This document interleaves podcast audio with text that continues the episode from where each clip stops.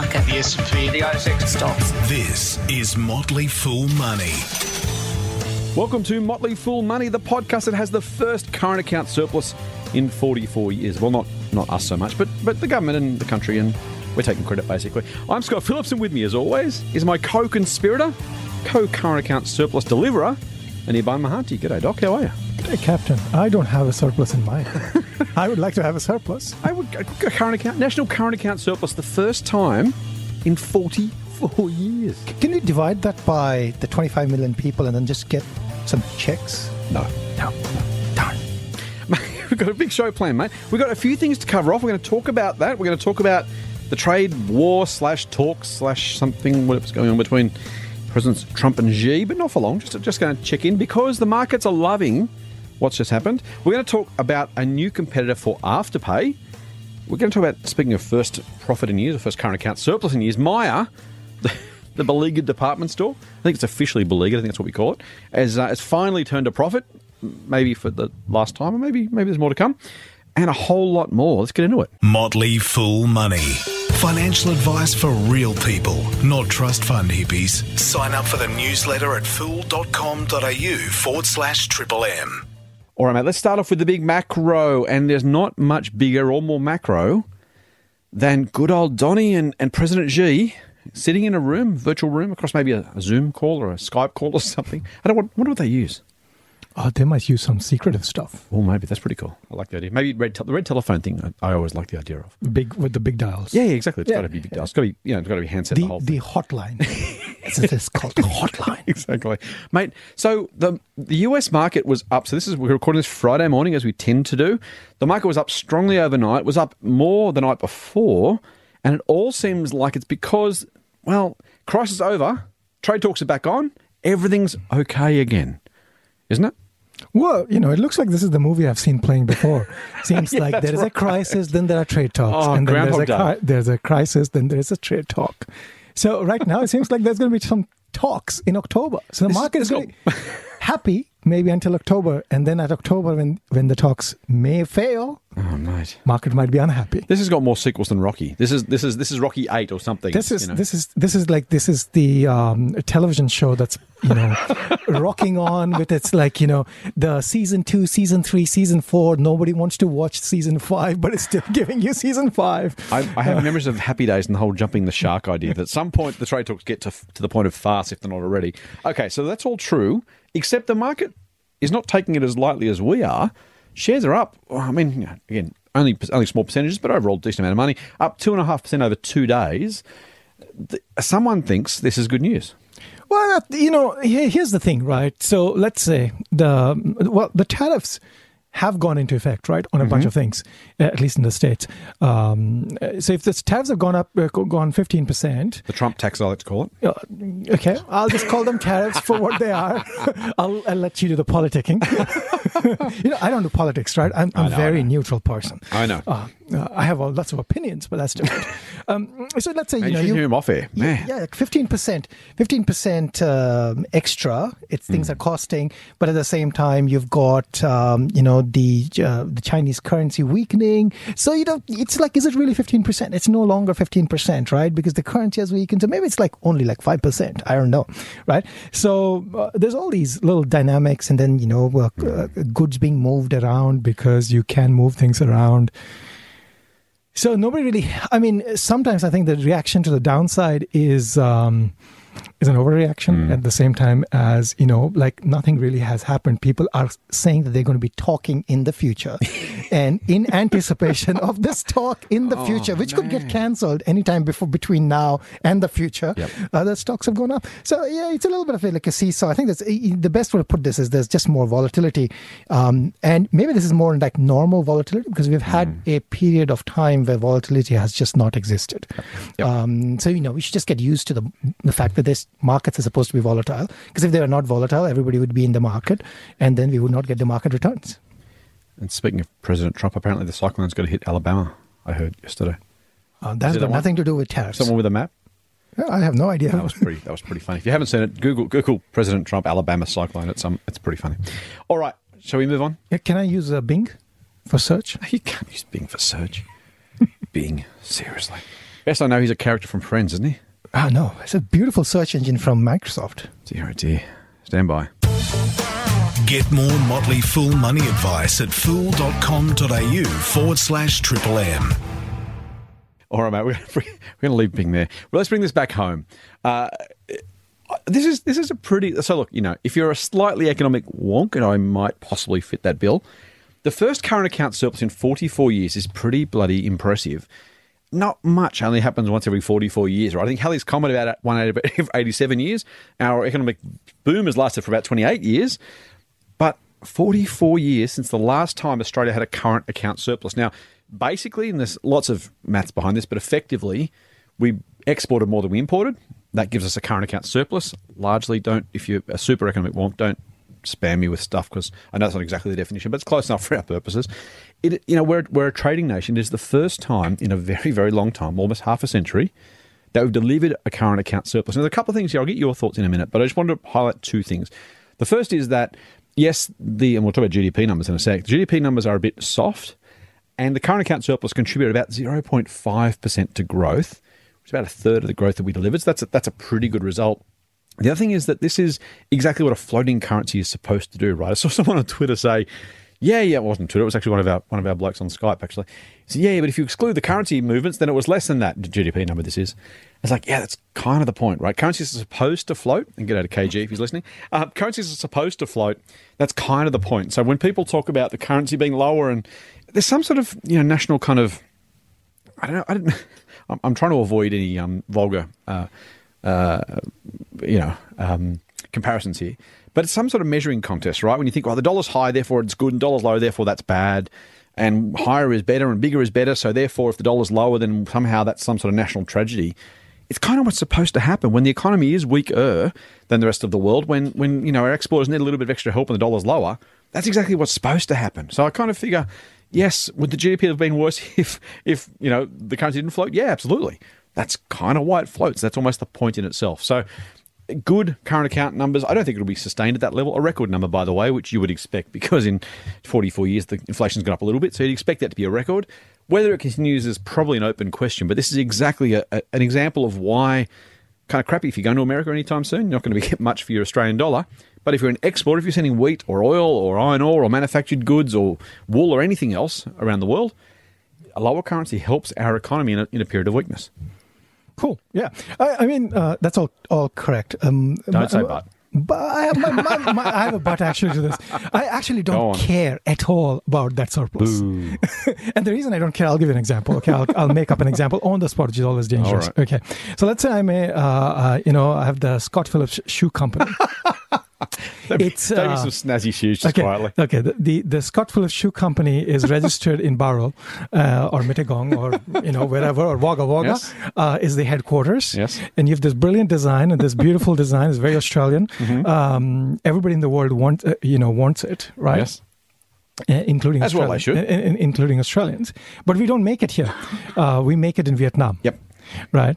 And uh, let's say we make all the stuff that you know we create the IP for all the stuff, but it's Yes. Mm-hmm. actually made elsewhere. So we import that stuff. So you're saying you're saying the best thing I bring to it is my fashion sense. Well, but you know, but you im- so you import it, but Right, right. so you as a company still own all the profits for that, right? Yes. This doesn't show up Yes. in in the current account surplus, does it? Right. So I mean, you know, there's a little bit of a. So I think the current account surplus is a good measure, and it's a good measure for a country like ours, which sends a lot of uh, raw goods, Correct. um, uh, raw material for other people to produce stuff out of it, which could be construction or you know making cars or whatever it is. Mm-hmm. Um, so it's it's an indication of that. But you know that's why I just don't.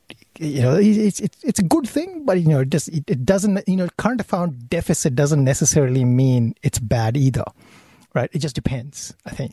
I think that's true. I think that's true. I, I just wanted to, I guess, make the point that overall, a floating currency does what it's supposed to do, and so to some degree, I just want I want people not to be too freaked out or worried about the fact the dollar falls because again, fall sounds bad, rise sounds good. It's supposed to move to offset economic weakness locally. That's exactly what I agree with currencies that. do. I agree with the currency part completely. I mean, the currency should move based on, you know, so in fact, a, a lower currency impact implies that our economy is actually not that strong. Right, re- relative to the rest of the relative world. worse, and and therefore it's making our exports, uh, which in this case happens to be iron ore or coal and Mm-hmm. whatever else, and it's making it competitive, which is exactly how it should work, and that that part I totally agree with. We agree on stuffs today. We'll edit that out later. No, one, no one wants to hear that. Okay. Let's move on. Motley Fool Money. For more, go to fool.com.au forward slash triple M. Mate, we've talked about Afterpay quite a lot in this podcast, and it's because it is, well, frankly, as a stock, it's probably the almost the hottest stock in the land. There might be one or two more, but not not many. Um, a spectacular rise, a huge number of customers, a huge number of merchants. At last count, 5.2 million customers. That probably makes it the biggest kind of retail exposed business outside the credit card companies and the banks in the country. 35,000 merchants here and around the world. And so it's no surprise that there is a truckload of competitors turning up to take its place. We know ZipPay's been around for for a while. We've heard of Splitit. That's kind of doesn't quite hit the big time, but it's around. Bumble is a new one that was announced by the Flexi Group mob, the people behind Certegy Ezi-Pay, the best brand in the world. So no one ever. and and now, good old Gerry Harvey at Hardly Normal has done a deal with Latitude, which it's one of those, you know, not many people would know Latitude. It is the biggest non bank lender in the country, hmm. which I've got to say, I was surprised to read. I, I try and keep my, I can't try and get my attention on, on these sorts of things. It's a private company, so that's part of the reason we haven't heard about it. But most people, if you ask them to name a number of lenders, most people wouldn't even mention Latitude, let alone it be the largest non bank lender in the country. But it's those two are teaming up. Latitude and Harvey Norman to offer a thing called Latitude Pay. So I guess what that is? Yep, no surprise. It's buy now, pay later. Things are getting a bit interesting in this space, mate. Now we've talked a little bit in the past about Afterpay, a little bit in the past about the kind of economic impact of these services that let us kind of push payments into the never never. Just your thoughts on on another buy now pay later competitor what's happening in the space i should say too one of the big things that latitude is making a very very big song and dance about is they are saying hey we are voluntarily going to be subjected to the national credit code whereas the likes of afterpay and zip choose not to be and are not required to be because of the fact they are not charging interest so there's some sort of regulatory arbitrage potential there your thoughts on latitude and, and where the space is right now Cool. Uh, good question. So, um, okay, let me give you a stat. Cool, okay, cool. first. So, we like numbers um, numbers are good Afterpay Yes. is adding about twelve thousand people, customers per day. that's phenomenal That's phenomenal. 12000 Right. So, so that kind. Do we know the breakdown geographically, just out of interest? Oh, well, like I mean, you know what they had in 15 weeks, one of the fastest, you know, what 200,000 people or something like that in the UK. That was their fastest adoption. that's I think. amazing. So, so one of the things that's happening with Afterpay Mm. is, uh, which I think is interesting, is um, the the brand basically developed its strategy Mm-hmm. In Australia, right? Uh, and then they've you know they've expanded to New Zealand. Right. Then they went to the US. And then for the US, they launched with you know things like you know Urban Outfitters, like big brands and big Mm. big um, retail partners, and they rolled it out there. I'm going to sell my shoes there at Urban Outfitters. You can, yeah, you can. So you, you know, your the company head, headquartered in Wagga Wagga, it can sell it at, at Urban Outfitters. and they can pay with Afterpay, which And they can pay with. Afterpay, right. Right. So everybody is, is a winner. So all the money comes to Australia then, Yep. right? Um, now, when they went to the UK, Mm-hmm. seeing the success that these guys have had, Urban Outfitters have had in the US, they have, you know, people are volunteering and putting their hands up and Mm. saying, okay, we are really happy to launch, be the launch partners for you. Mm. Seeing the retailers are basically helping attract clients for or customers for Afterpay. And So that, was the- the, that was the great Afterpay success story. So way back, I remember when it was first launched. I'm an idiot because I didn't buy the shares or even recommend them. But I remember them talking about the fact it was something like they were growing the basket size number of customers in retailers in the, the trial retailers they had by some stupid number. It was forty percent or something Yeah. dumb. Like it was, and not not. I'm not saying dumb as in they're lying. This is legitimately great, right? So this is this was why that was they were accepted so quickly. They were able to show really really clearly hmm. to every retailer they went to, if you offer Afterpay, this is the impact we are having in other retail partners. That that's no no retailer's going to sneeze at that, right? They all want a piece of that pie. Yeah. and then you multiply, multiply that by the next thirty-five thousand merchants, as I said. Yeah. no surprise they're getting getting people to take it up in different countries. Uh, so, so I think you know what you know. They've they've got a well-oiled engine, and Mm. they've demonstrated success. And you know, it's, this is one of those things where the success sort of breeds more success, right? Yeah. And and uh, the the point, the reason I brought up Urban Outfitters as an example is Mm. that this is an international brand, right? It's an international brand which finds success, say locally, would be happy to actually carry the afterpay success to other markets, right? Right, so, right, right. so going, you know, it's a it's a great strategy. Start in Australia, a small market, d- demonstrate it. Go Mm-hmm. to US, the largest brand market in the world. Most of those brands are available internationally. So if you're successful there, you can carry your success to other markets. it Now, almost gives you that leapfrog effect, right? Because you're saying, well, if I can get if I can get the global guys to like it, they'll roll it out for me almost. for me exactly so this is brilliant strategy and it took me a while to actually sort of figure the strategy out but you know this, Mm. this is brilliant strategy now with if if you add that kind of customers every day and people see that you're being successful well you know success brings uh, Right. a competition which is exactly what is happening Right, right. now it is i think there's the so I don't think this is a like a winners take all type of market, and it doesn't even have to be. It's like a huge market, right? And and there are different types of you know payment modules, right? People you know uh, who use so Afterpay, for example, eighty five percent of their people are paying back via debit card, not credit card. So this is not the credit card market. Yep. This is the debit card market. Right, right. Right. So this is another way for those people to pay. Um, other people can participate. Now, of course, the other people have to find a launch partners. Like, for example, Latitude has found, like, you know, um, Harvey Norman Right, right. but it's a different market because they're you know Harvey Norman and and uh, Latitude they're basically participating in this bigger packet, bigger payments. Now Afterpay is doing something like this called a variable upfront pay. That's you know so basically instead of doing four equal payments, what Afterpay is saying that you can choose to pay more upfront. That's your variable pay, and then you make three equal installments, and that allows you to you know buy say tickets and you know this. So they have a partnership, for example, with Jetstar.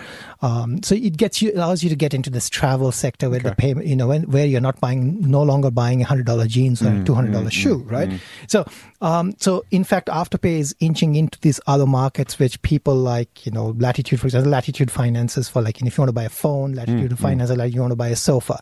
So I think there's some intersection here, maybe some not not you know there's some overlap, but not that much of an overlap. Um, does it worry me? Not really. I mean, uh, the fact that these guys have gone ahead and established a beachhead in many of these um, with these many of these brands. No, it, it is really hard for the other guys to catch up, and you know, but they can be, you know, in this different niche sectors, they could be successful. I mean, in a way, uh, Latitude is basically playing in exactly the same. Latitude has been for years financing, uh, you know, Harvey Norman furniture, right? So, I mean, this is just another way of saying, well, I'll continue doing that, but I'll also give this other model that people want, right? Uh, so it's incrementally maybe better for Latitude and Harvey Norman. Net net. Net net. Not worried about afterpay. Maybe something with latitude. I, there's- I can't you, imagine. You know, I'll, I'll tell you, I'm worried about afterpay from one point of view, right? Mm-hmm. So, like, and maybe I'm less worried now. Uh, what I'm worried about is in this part of this this part of uh, the economic cycle, Mm. where you know there's not been a recession for like what, like 29 years. This is like a huge record. Uh, You know, it'll be great that there's never a recession, but. Uh, maybe there isn't another one for like many many years but who knows right? I mean the thing is that recessions are a reality. They do happen right? The fact that it hasn't happened for a long time is an issue and therefore it is during these uh, cycles of downturns is when we would know whether or not their uh, systems of checks and balances Right, of, you know, right. actually work or not.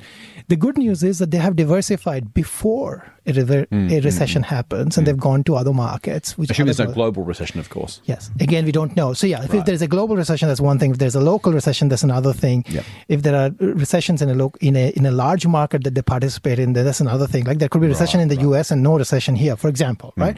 How does that affect? We don't know, and that's the risk Yeah. that we are taking because they have they they- they're basically taking the credit risk, right? And it's That's what worries me. So I, I on that credit, and we won't, we won't spend too much more time on this, but if you think about a credit card company that charges me four hundred bucks a year for the for the card itself, and then charges me twenty percent if I'm overdue on anything, versus a buy now pay later provider who takes all the same credit risk in theory, shorter periods of time, smaller amounts, so take all that for, for as read, but they are charging a much much lower margin on the money, like a much lower margin on the money. At some level, yes, the banks are making a squillion bucks on credit cards, and that's a horribly uncompetitive space. And we'll talk about that, funnily enough, in a Money Hacks edition coming up. So stay tuned for that one. Uh, but the at some level, I just it just strikes me that if you can provide the same service for literally a fifth of the margin, effectively, a fifth of the price, if you think about it that way. Um, it, it it does it does make me worry that maybe some of these companies are be, are going to be more exposed. Otherwise, the credit card companies could, in a competitive market, have already pushed rates down to this. Even the even the not for profit, you know, the, the credit unions and the member owned banks are still charging twelve percent on credit cards. It's it's a very very big drop to three or four percent that that Afterpay now they're getting paid by the retailers. That's different, but to some degree they're still taking a decent amount of credit risk with a.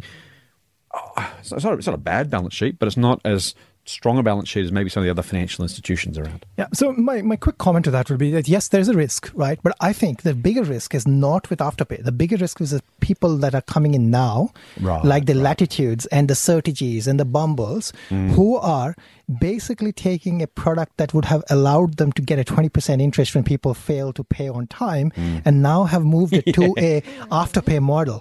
So they're the ones I think who are, you know, I think in great danger of actually folding and, Yeah, and, right. and getting into real trouble um, when, you know, well, the times are bad, right? I mean, when the times are bad and you want to buy your jeans, you're probably going to buy your jeans. But when Mm. your times are bad, you might actually default on your sofa. And Harvey Norman is not going to come and take that sofa away from, or Latitude is not going to come. Harvey Norman also got the money. So now Harvey, Harvey Norman doesn't have the problem. Latitude is probably not going to come to your home and take that sofa away because, you know, they're going to get nothing for it. Right. Right. So I think that, I think the problem is for these bigger, bigger payment packets Mm. and, and things like that. So uh, I, I don't think, I think net net, I think again, it's Afterpay is targeting this environment where it's looking at millennial people, Mm. it's looking at people who are actually paying by debit cards. You know, so it's, it's, it, the intersection is actually relatively small. Yeah, yeah. Um, you know, so I actually fe- I'm more fearful about the bigger packet ones, the bigger, the ones who are actually offering more credit, um, Hmm, Right, right, and right. and therefore taking more risk Right. uh, across a smaller set of customers. That's a good point. Uh, last last question, quick answer. If you fast forward X number of years to this this market becomes mature, how many meaningfully sized buy now pay later providers are there going to be? You've, you've already mentioned. So one I didn't mention was uh, Comsec has made an investment. Is it Klarna? I think the the Swedish Yeah. mob. They're apparently going to launch that here. I heard uh, during the week. That's yet another buy now. Uh, I- in, I think it's six I can count to already. Um, I'm betting betting that won't be the last one. In five years' time, mate, how many of these are there?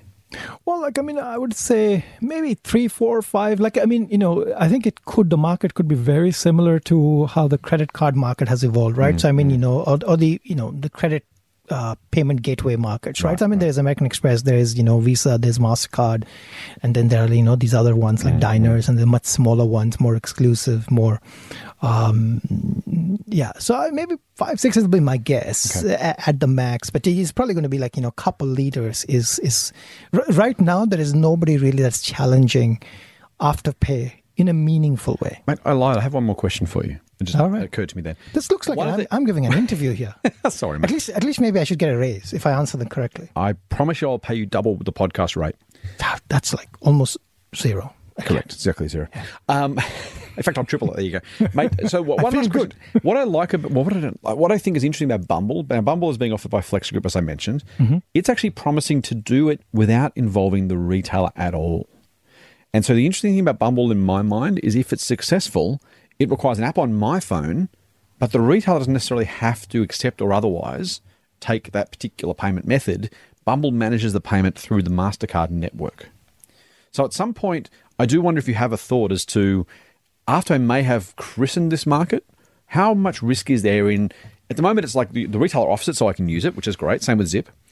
At some point though, if if this all becomes appified effectively directly, and you can choose whichever app you want to use to pay your bill, rather than relying on the retailer's own infrastructure or deals, does that undercut Afterpay or does it have enough brand recognition and place in the market, or is it simply just a better model? How do you think about the rise of the kind of it's effectively, I mean, Bumble's effectively a credit card by another name, right?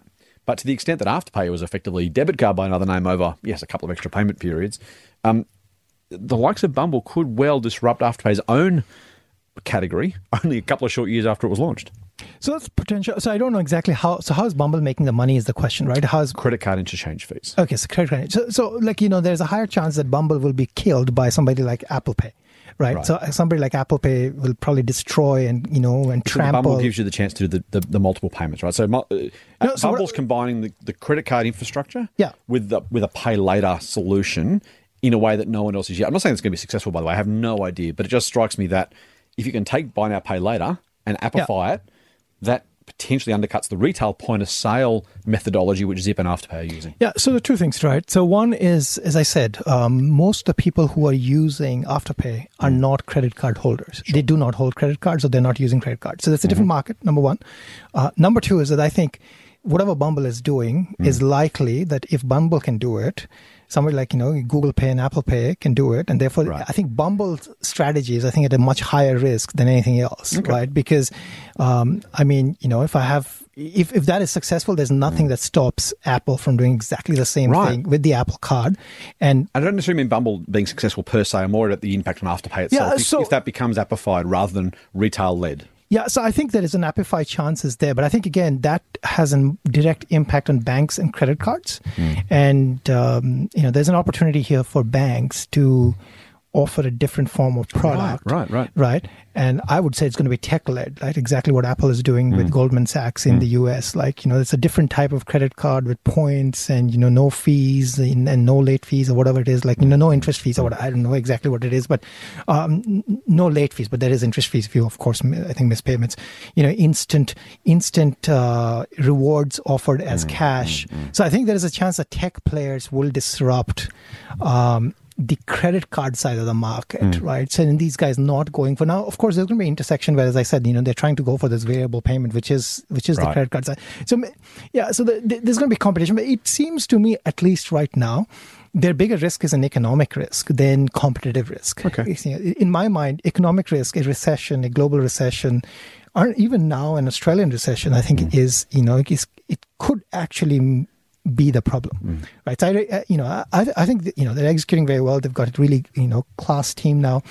Um, yeah, so I think it, it's it's good. And people just need to realize that it's you know it's risky for for for those reasons. That's my take at least. Topic for another day, mate. But there's a lot of cheap money sloshing around the market. I mean, some of these things are made available because there's a whole lot of cheap cash going around. I do wonder whether a Latitude Pay, a Bumble, or whatever would get off the ground three years ago, or maybe in three years' time when money's a little bit tighter and there's not as much just super low interest cash being sloshed around the, the VC market in particular. That is so true. I mean, I mean, the market basically. Well, there's cheap. mo- You know, the money is cheap and is becoming cheaper, right?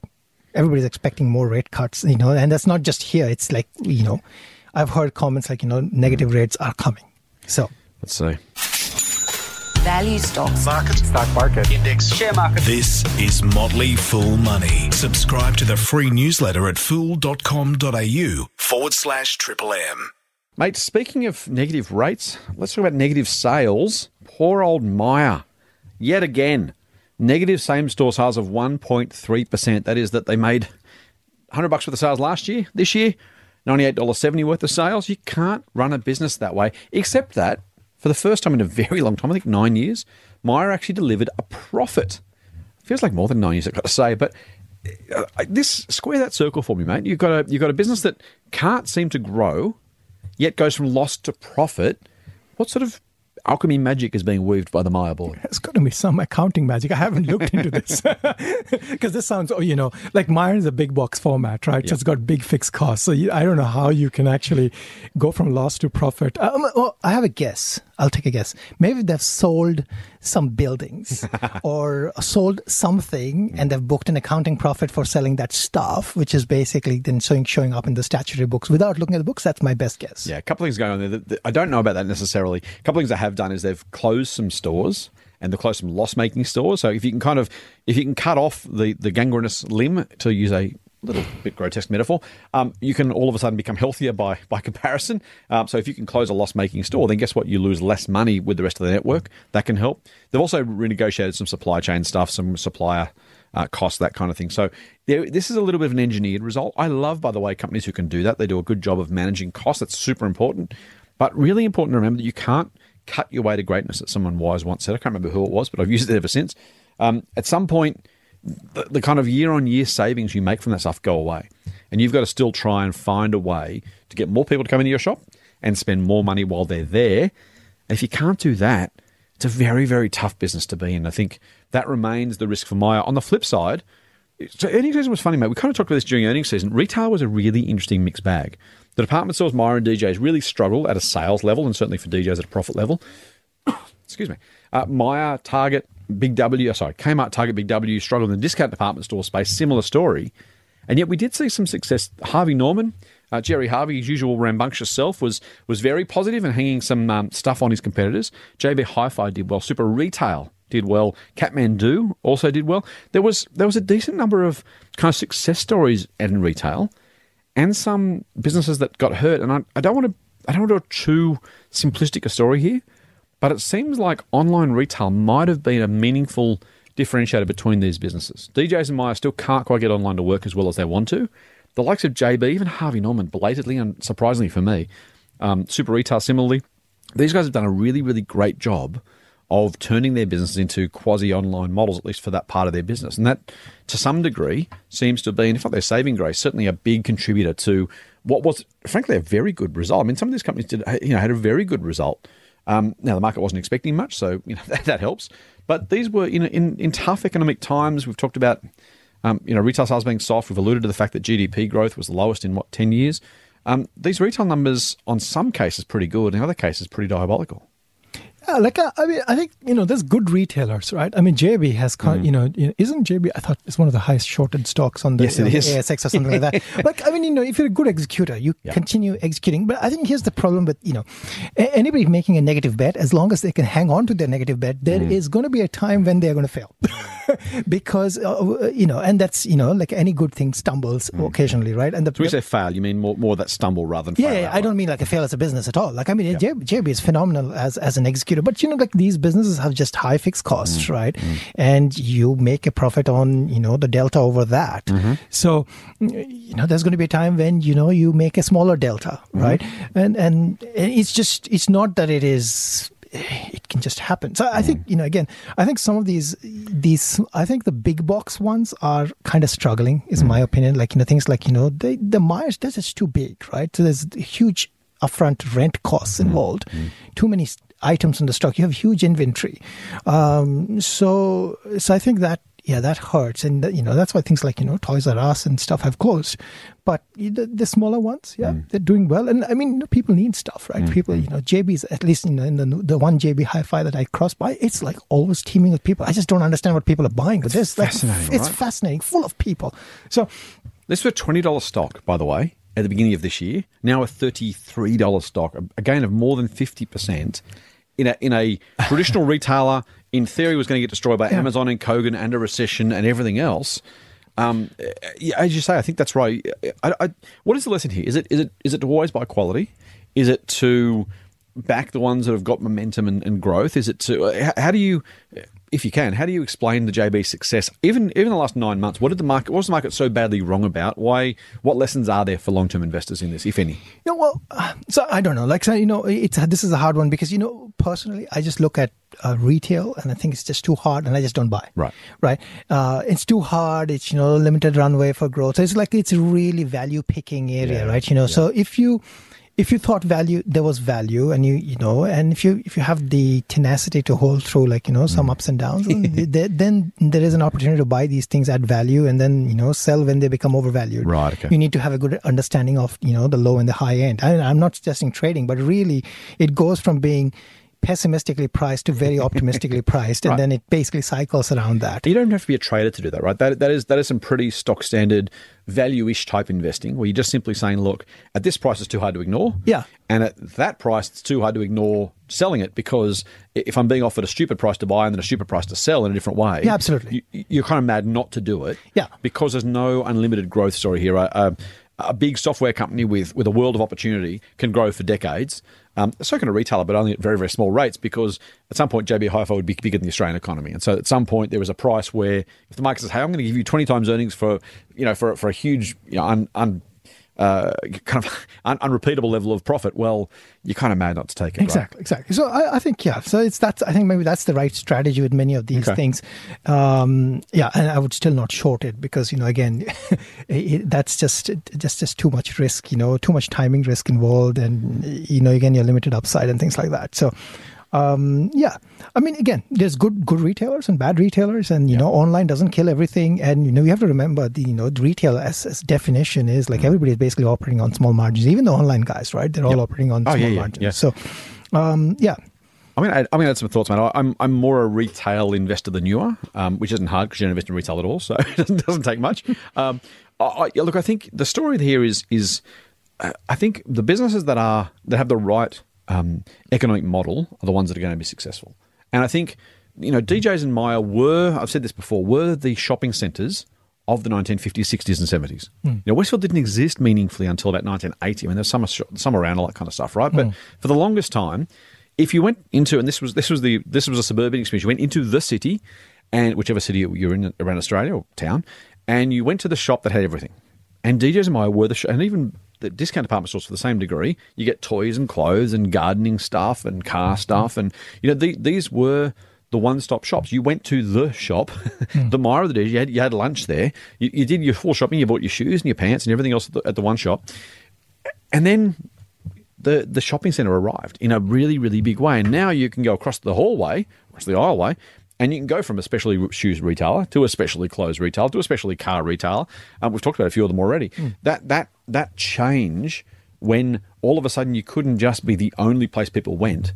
Now you've got to think, well, why would you go to a Myer or a DJs? Why would you go to a Big W or a Target? You can get it online. You can get it in a different shop. At some at some level, there's just not the the same customer demand. And I think as a one thing that's important, by the way, is to remember as a consumer not to, not to project your own shopping preferences. If I did, um, I would never have bought a whole lot of retail shares that, frankly, I never would shop at because I know other people do, and that's the important part. If you see relevant companies that are doing a really good job of being relevant, as you said, mate, one of those kind of Peter Lynch, who's a famed US fund manager, one of his tests was literally you walk past the shop, and you, as you said, the, the JB Hi-Fi near you, Chockers. Well, that's a pretty good place to start to say, hey, they're doing something right. Even if it doesn't instinctively appeal to you, even if you would never walk into a JB Hi Fi, I'm not saying you would or not, by the way, but if you didn't, um, you can still look at a whole lot of people and they go, wow, they've got something going on there. I wonder what it is. And I think while you can remain that relevant, while you can actually provide a shopping experience in a, in a holistic sense that is better than jumping online or better than going somewhere else, that's a pretty good sense that you're going to be at least an interesting stock candidate. Not always, and you have to be very careful because that said they can turn on a dime. DJs was once a wonderful business, now it's not so much. Um, that can happen, right? And we need to be aware and, and, and aware of those changes. But in the meantime, if you can keep a relevant, I've said lots of times, if you can sell more products to more people over time, that's a pretty good recipe for growth. And generally speaking, depending on price, a pretty good recipe for investment success. Real money advice from real people.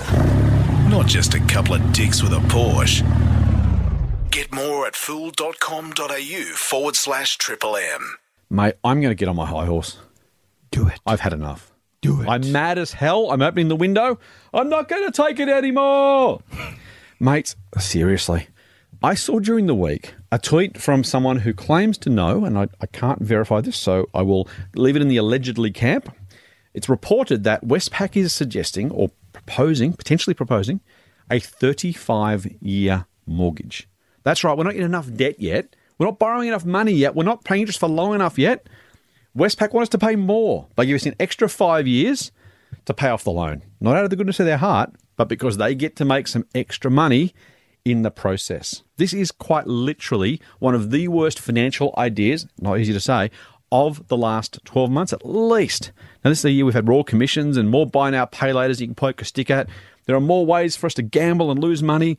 And yet, somehow cloaked in the special clothes of financial decency, is the idea of a 35 year mortgage. Now, let's sit down and have a think about this for a second. A 35 year mortgage, yes, guess what? You pay slightly lower monthly repayments. Is that great?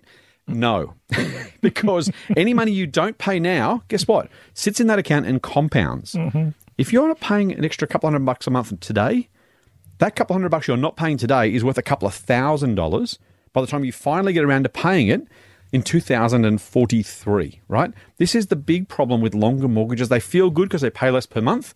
You've got to pay more in interest. Now, some people have said to me, no, no, no, it's okay. Yeah, you pay a little more interest, but at least people can afford houses because the repayments are lower, right? So I can now afford to buy that house because I'm now paying a couple hundred bucks less a month. Luckily, that's inside my budget, which would be wonderful, Doc. Except what happens, mate, when everyone gets more time to pay? Um, they pay more interest. They pay more interest, and they all decide, you know what? If I can, if I can uh, pay a little bit less per month, well, I can afford to borrow a bit more, can't I? So for the for the repayments, are going to charge me two grand a month in repayments. Now it's eighteen hundred bucks. Brilliant. Except, Mr. Bank Manager, friendly old bank manager says, you know what, Scott? You can still borrow enough to pay off two thousand dollars a month. That means your borrowing capacity goes up by ten percent. Guess what? You can now pay $600,000 for that house instead of 550 How good's that? And when we all have more borrowing capacity, mate, the prices go up, which is wonderful if you own a house. I own a house. I'm happy with that. Hmm. For those poor bastards who are trying to borrow money, guess what? We all get locked into 35 year loans. Now, some people have said to me, this is the last one. Some people have said to me, you know what? That's fine, but people won't do that. I say to them, remember when we were kids, when I was a kid, maybe not you, Doc? Hmm. The 25 year mortgage was the standard. That was the most the banks would lend you. Then guess what? It went to 30 years. And we're all still paying as much our income now as we were then, which means we all borrowed more and pushed house prices up. Is that really not going to happen this time? As John Elliott would say, pigs patoot, it is going to go up. If there are 35 year mortgages, house prices will go up. We'll be in more consumer debt. We will spend less in the physical economy. How good is that as a recipe for economic success? It's not. Absolute disgrace. A 35 year mortgage. I don't blame Westpac for throwing up the flagpole. That's their job. They're a bank. They're entitled to make some interest. It is time for the regulator and the politicians to say, guys, enough. 35 year mortgages, huge thumbs down for me. Mm. Absolute debacle. Should not be allowed to happen. Yes, the market gets to do what the market gets to do. More debt, more interest, more repayments is terrible for the Australian economy when we're already in tough economic times. Do you feel good? I feel so much better. Awesome. Thanks, mate. Motley Fool Money. Financial advice for real people, not trust fund hippies. Sign up for the newsletter at fool.com.au forward slash triple M. All right, now I'm refreshed, mate. I'm ready for it. We're going to dip into the Fool mailbag as we do every week. We got a really kind of cool question a couple of weeks ago. We're catching up a little bit, so please do send us your questions, comments, and feedback. We will uh, give you the details of that a little bit later. But get the get the old pen ready, the the iPhone, the, the mental mental kind of notepad. The first one came from Nick Berger on Twitter. Now he, he, he basically retweeted a tweet from another bloke and said, "Hey Scott, what do you reckon?" And I'm not going to answer. I'm going to make you answer it, Doc, because that's what I do. This was just a really interesting kind of take on some economics of, of a particular business, and it doesn't. It's a US business, so we won't dwell a lot on that particular business in itself. But interesting idea of kind of the way some companies make money. The tweet said this: Starbucks has 1.2 billion dollars in total unredeemed value on Starbucks cards, mm-hmm. which is like a zero percent loan from customers. So in America, you can buy, you put credit in your Starbucks card now, use it over the next 12 months or two years or five years. They've got the money now. I don't get the coffee for a couple of months or a couple of years. Mm-hmm. They get that money to use on their own behalf until I finally redeem it for my coffee. That in total is 1.2 billion bucks, which effectively its customers have advanced Starbucks at 0% interest. Gets better, mate. It also recognised $145 million, or 12% of that, as what they call card breakages, i.e., the value customers aren't expected to redeem. So not only are we giving them 1.2 billion bucks globally to use just for free, mm-hmm. effectively 12% of that will never, ever, ever be used because we mm. dropped, lost, broke, uh, rolled over, threw away our cards. Mm. Is it? I won't say this is a rort necessarily, but it's not a bad way to make money, right? If I if I could if I could kind of loan out my future earnings, knowing that I could borrow it for free and that I would actually end up getting twelve percent more than I think I'm going to get, that's kind of like a negative twelve percent interest rate they're paying for the privilege of doing business. And Nick says, Scott, is this worth a deep dive on this week's show? And I wrote, I don't know about deep dive. I think we're going to talk about it though, because I again, I don't know about a rort, but it's about as close as it gets, right? If I knew I could do that, I'd be doing it every day of the week. So I love this question, and uh, I am actually a Starbucks shareholder. So I, I love this. Oh, you, So I've been I'm happy to say I don't have a Starbucks card, mate. You'd be happy to know. Uh, I, I've been a shareholder for over like you know six, seven years now. um, so here's this is an example of a great brand leveraging its great position To screw its customers. To make customers happy by letting them put money so that they can have coffee in the future. I mean, you know, Oh, this is what this is what happens when you have like basically any awesome brand um, is able to do these things, right? I mean, um, you know, people load up iTunes, right? And Yeah. Apple never discloses how much I think they have on iTunes, but I'm, I'm guessing it's a few few billion. Um, so you know, I, I think yeah, it's just an example of again great brand power. It's free cash basically. I mean, it, it? it- on on the So free. Okay, on the balance sheet, it'll sit as a liability, right? So, I mean, from a technicality point of view, oh. it's a liability. Oh. It's a pretty bloody good liability to have, isn't it? Yeah, like, but you know, great brands have an ability to attract money. Not so good brands don't have the ability to attract money. The thing too is this 1.2 billion dollars is not buying 1.2 billion dollars worth of coffee. Like the profit margin of coffee are probably still 70%. So effectively getting $1.2 billion up front. Something that's going to cost them, what, three or $400 million to fulfill. Yeah. So they're already making money. They're already making profit on the purchase anyway, and they're getting that all up in front. Man, Yeah, but I mean, you know, the company like Starbucks probably takes all that cash and puts it in like you know U.S. Treasury, so they're actually not making any money on that cash really. Like, I mean, how much are the be. how much are the U.S. Treasury is going to pay them? It's probably going to pay them like one percent, right? Um, you except except for the breakages money, right? They're getting. They're never going to yeah, have to so the, the breakage money, I get, but the breakage money, you know, like I think that will disappear over time because Mm. you know I believe most of the cards now so have transitioned to electronic, right? That's so people. Are using everything on the phones now. So this is probably from historic Until you lose your phone. Right, exactly, yeah. So a good even point. if you lose your phone, you have not lost your account, right? I Mm. mean, you know, if you get another phone, it basically. So I think that twelve percent, I think that goes. I have to ask, mate. Last Uh, question. unless it's people dying and stuff, I don't know what happens then. It's a bit, bit macabre, dude. Let's not go there. It's Friday morning. Come on. It's almost the weekend. It's blue, sunny. It's a beautiful day in Sydney. but, you know, people do die. Can we be happy? Well, you know, if people did not die, and companies like you know the the funeral home companies, they would not be happy. I look forward to Starbucks funding people's funerals with their Starbucks card balances. Mate, uh, one last question. Who the hell preloads credit on Starbucks card when there's tap and go? Like, I, I get it in a non credit card world. If you don't have five bucks in your wallet, yeah, I've got my phone always on me. I've Yeah. got my wallet always on me. I've got a million ways to tap and pay. Uh, am I? Uh, uh, who is mad enough to go and say, you know, I'm going to put 100 bucks on my Starbucks card rather than tap the credit card or the debit card on the way through? So this is the illusion of um, of discounting, right? So you know, you buy a Starbucks card somewhere um, that says if you buy like hundred dollars of Starbucks credit, I'm going to give you ten percent discount. Oh, okay. Right. So that's why people are doing it. Well, like you know, like I buy iTunes cards when they're on fifteen percent. It's you know, like I mean, if I if I think about the time value of money and things like that, then maybe I shouldn't. But you know, when I see that fifteen percent discount, my mind, oh, 15 percent less. I'm going to get it now. The sirens are calling you the the, sirens rocks. are, you know, so I load up on the card because hey, it can pay for my Apple Music and everything else that I'm going to buy in the future. But you, you look, you know, I'll have a few hundred dollars sitting on uh, iTunes card you know, and and on on the iTunes account, right? And it's pretty normal. I can save you a fortune, mate. Stop using iTunes.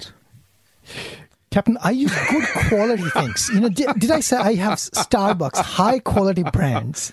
Oh, right? let's not let's not get low, let's not High get into quality. coffee. Let's not get into Starbucks high quality It's a high quality brand. with poor quality coffee, arguably. That doesn't matter. As long as it makes money, it's high quality. Motley Fool Money. Mate, we got a question from George K on Twitter. He says he's addressed it to me, but I'll assume it's for both of us. Hi, mate. Love the podcast with yourself and Doc. How good's that? That's awesome. Is it your brother George or my brother George? Uh, not my brother. Must be my brother. I don't have a brother George. Maybe it's it's not you in a, with a No, fake no, account. no, not- I don't have fake accounts. I have hardly one account that I can manage. He says, I'm a bit confused on how CGT, capital gains tax, is calculated on a portfolio where one regularly contributes into an ETF, say a thousand bucks a month, and then needs to sell the entire portfolio in one hit. Good question, George. One of those we don't do a lot of kind of this technical kind of tax stuff or investing stuff, but a really good question from George, a really good, s- concise, succinct question, mm-hmm. which we'll try and answer relatively concisely and succinctly. Mate, George contributes regularly to an ETF. He wants to sell it, or he may have to sell it on one hit. How the hell does CGT or capital gains tax work? Well, I would think that CGT, again, this is not a tax advice. I uh, talk to your accountant. Um, do not advice. use my advice to, to do your taxes because if it's And wrong, if do, I am not sue him and not me. That's right. Uh, no, sue, for for if you need money, you just sue Captain. he he he lives in Mittagong, you know, in a nice, beautiful rural area. Um, so and he's got a dog. Man, I need the petrol money. Come on. Uh, okay, so if technically your brokerage should have account of when a transaction was made. Mm-hmm. Based on when a transaction was made, that date basically qualifies as your buy date. Yes. So if you have bought 10 units or 10 shares of an ETF today, you that particular shares need to be held for more than a year or one year or more mm-hmm. to qualify for the capital gains tax benefit, right? So you basically look at every unit or installment of purchase and you mm-hmm. basically decide on that. So if you've got some that you've held for more than a year and some that you didn't, you pay more on the one that you didn't hold and you pay less on the one that you did hold. Yep. Yeah. So George, basically, if you if you bought if you'd bought say over five years, let's say let's say you live over five years to make it simple. You bought the first lot at a buck, the second lot at two bucks, second lot at third three bucks. Let's assume the share price was nice and linear. The last lot at five dollars on the way through, and four in the middle. Um, effectively, as you sold each for say five bucks, your capital gains tax liability is calculated on each individual parcel. Now, if you're doing it monthly, that effectively, in, in accountant speak, in tax speak, is a separate parcel of each different transaction. And each transaction has its own cost base, to use the accounting term, and its own sell price. And the difference between those two is simply your profit on the trade. It's a little bit complicated if you have to get all that paperwork. And as we would always say, please keep your paperwork up to date because you don't want to get yourself in trouble if you have to somehow work out what your tax liability is. But effectively, your liability is calculated at each of those purchases. Um, so you bought some at one, two, three, four, and five. You bought some at five. Obviously, some have a, a larger liability than others, and they are all individually calculated, as Doc says. And as we would always say, if you want to, well, you don't necessarily, I wouldn't necessarily keep them just over here just for the sake of tax because you might lose money in the meantime. But if you're going to sell, just be mindful of what you bought when, as Doc says, so your tax is calculated appropriately. Decent answer? Mm-hmm. We got a question from Travis, mate. Now, I, to be fair, I didn't want to read this question. I love this question.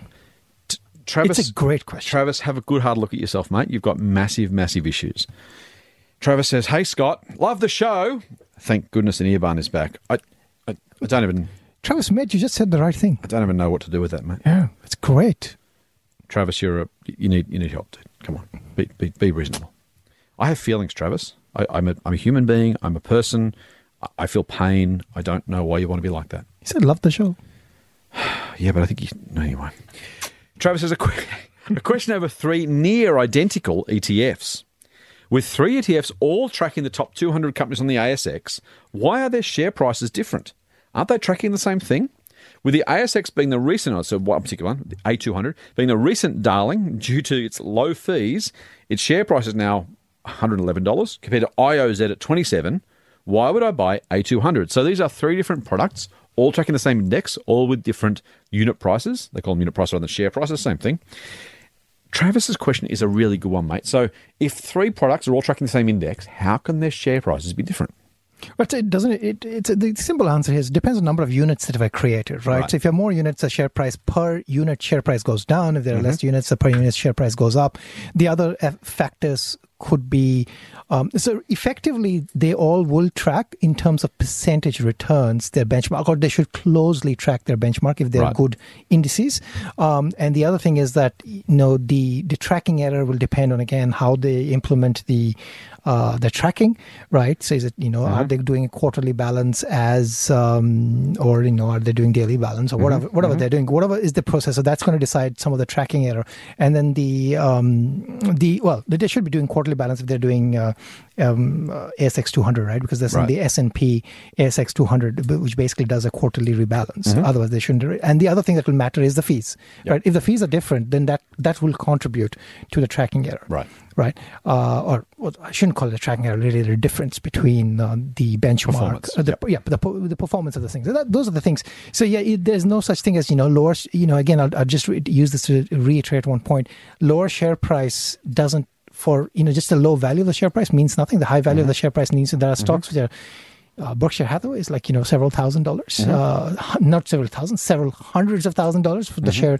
Um, the Three hundred and six thousand dollars last count. yeah, but I mean, it doesn't matter. Like, I mean, yeah, of course, you have to buy one. Therefore, it, you know, it costs you a lot more money. but uh, for for for all intents and purposes, all that we really care for for any investment is the percentage increase. Right. Right. So, and and the dollar you've invested. So you invest a certain dollar amount. You want to know how much the dollar amount, and the percentage basis goes up Yep. or down. So, Travis, let me let me add some color to that. If you've got two companies, both worth a million dollars at market cap, so the whole business worth a million bucks, one of the companies has ten shares, they're worth hundred thousand dollars each.